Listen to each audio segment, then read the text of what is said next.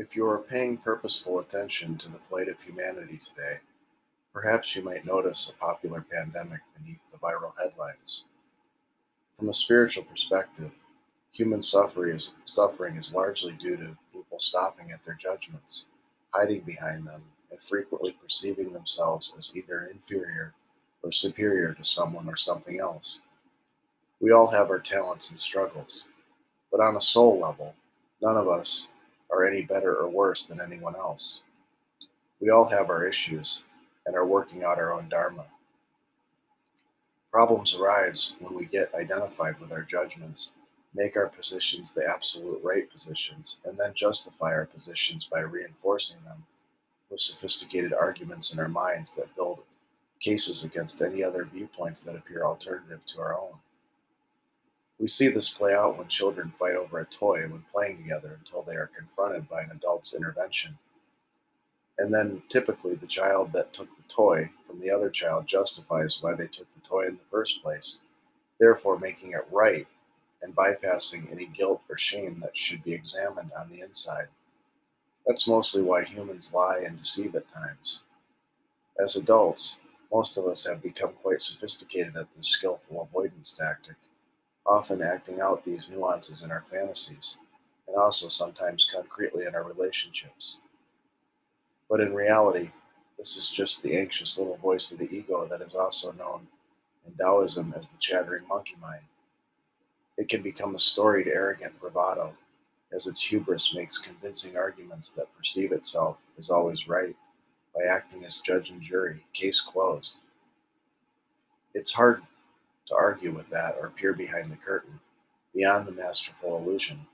Besides, there's no illusion if you don't see it for what it is. I remember when I was in high school, I had become quite adept at constructing my own concrete reality in my mind that felt safe to me. Whenever I felt threatened by someone else's position, I would end an argument by saying something like, You know I'm right, and walk away from the interaction feeling like I won. Boy, it was this ingratiating to my ego, as if communication and relationships should be competitions where there is a winner and loser, and one side walks away with a trophy. Pretty silly and embarrassing, but many people still buy into this form of propaganda and align with the dangerous cult of personality that spreads vis a vis a pandemic of mis and disinformation, like the wildfire, wildfires out west. It doesn't matter if you live in a dictatorship, capitalist, socialist society, or the land of Honolulu. Here in the US, we have capitalism and socialism, where the private sector's goal is to make money and Medicare that's designed to take care of people's healthcare needs. The stupidity of the argument is a failure to value that both of these subsystems want to expand. Moreover, the fighting about justifying that one side should be held back while the other should move forward trumps equitable solutions. The truth is that there is enough resources for both, and we can all win. We know from the law of attraction that abundance abounds. It isn't that the lower self isn't real, it's just that the higher self is more real. The illusion of polarity is healed and dissolved from this perspective. You can't see that when your blinders are on and so rigidly clinging to the righteousness of your attached position. Take a look at the significance of the myriad of thought forms that are circulating in our individual and collective habituated minds. We are creating our beliefs from within, and they are reflecting back to us from the, our outer world. Many human relationships, including close friendships, are frequently based on unconscious agreements that are motivated by guilt and an underlying fear that if certain expectations aren't met, then the relationship could fade into the backdrop, or is maybe even doomed to end. Think about the fear of missing out or FOMO phenomenon that has become a very real experience and part of many people's suffering. Rather than speaking our truths authentically, people will give up their power to protect someone else in an effort to keep the relationship on life support. The internal commercials we buy into go something like this Well, if I don't give such and such to my friends, then maybe They'll be mad at me, hold a grudge against me, and unfriend me on social media or not invite me to the next party. If I don't give so and so a Christmas card, then maybe I'll be off their list. If I don't suck it up and go to a social gathering, then maybe I'll be deleted from my friends' contacts or a circle of friends group.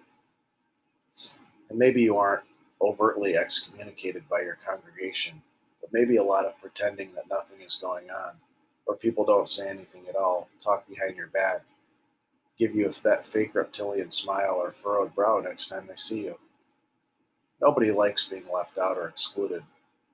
But what about when you are leaving yourself hanging out to dry by avoiding personal growth and nurturing your soul's evolution?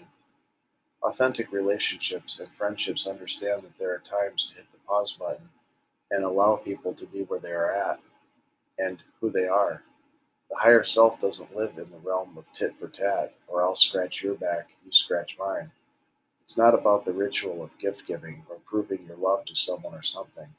Sometimes embodying, embodying the universal pillars of love and truth is a self, self, selfless act of giving another person space, coupled with self care or just being with yourself. The old world paradigm that make, might make for an entertaining, good entertaining Game of Thrones, but it isn't sustainable or, rewarding on a deeper, intrinsically soul level. Reciprocity is a different way of making connections and engaging with our human family. There is a way to connect with your own soul and another soul without any strings attached or any sense of expectation. We can do this in judgment free zones and by listening on a level that goes deeper than words and even beyond attached emotions.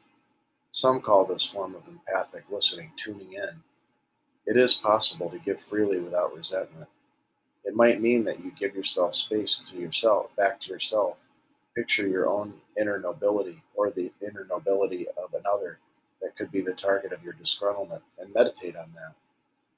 And if you feel that you are giving away, giving in a way that is leaving you feel feeling resentful, inserting yourself into someone else's affairs, needing someone else to insert themselves into yours, or finding yourself being seduced to do it or get sucked into someone else's drama, then maybe you're being invited to examine something going on deeper inside of yourself.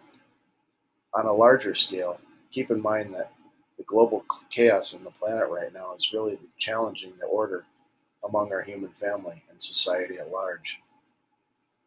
This is part of the transition process from leaving an old paradigm behind and moving into a new one. I know it is challenging not to get sucked into the chaos, conspiracy theories, or cult of personality that we already spoke of, but try to remember that we are spiritual beings having human experiences. On a deeper and higher level, our souls want to be freed from this bondage. The entanglement with our attach with our attachment to form is part of the alchemical process that we are meant to relax and let go of. It doesn't mean you are above the pandemonium or that you don't feel the pain and suffering of humanity deeply in your bones. It just means you don't allow yourself to get sucked into the hellish drama of it all. Do whatever you can to connect, ground yourself to this earth, find gratitude in your heart, discover inner peace in your being, and remember to just breathe. You got this. We got this. Till next time, Ari.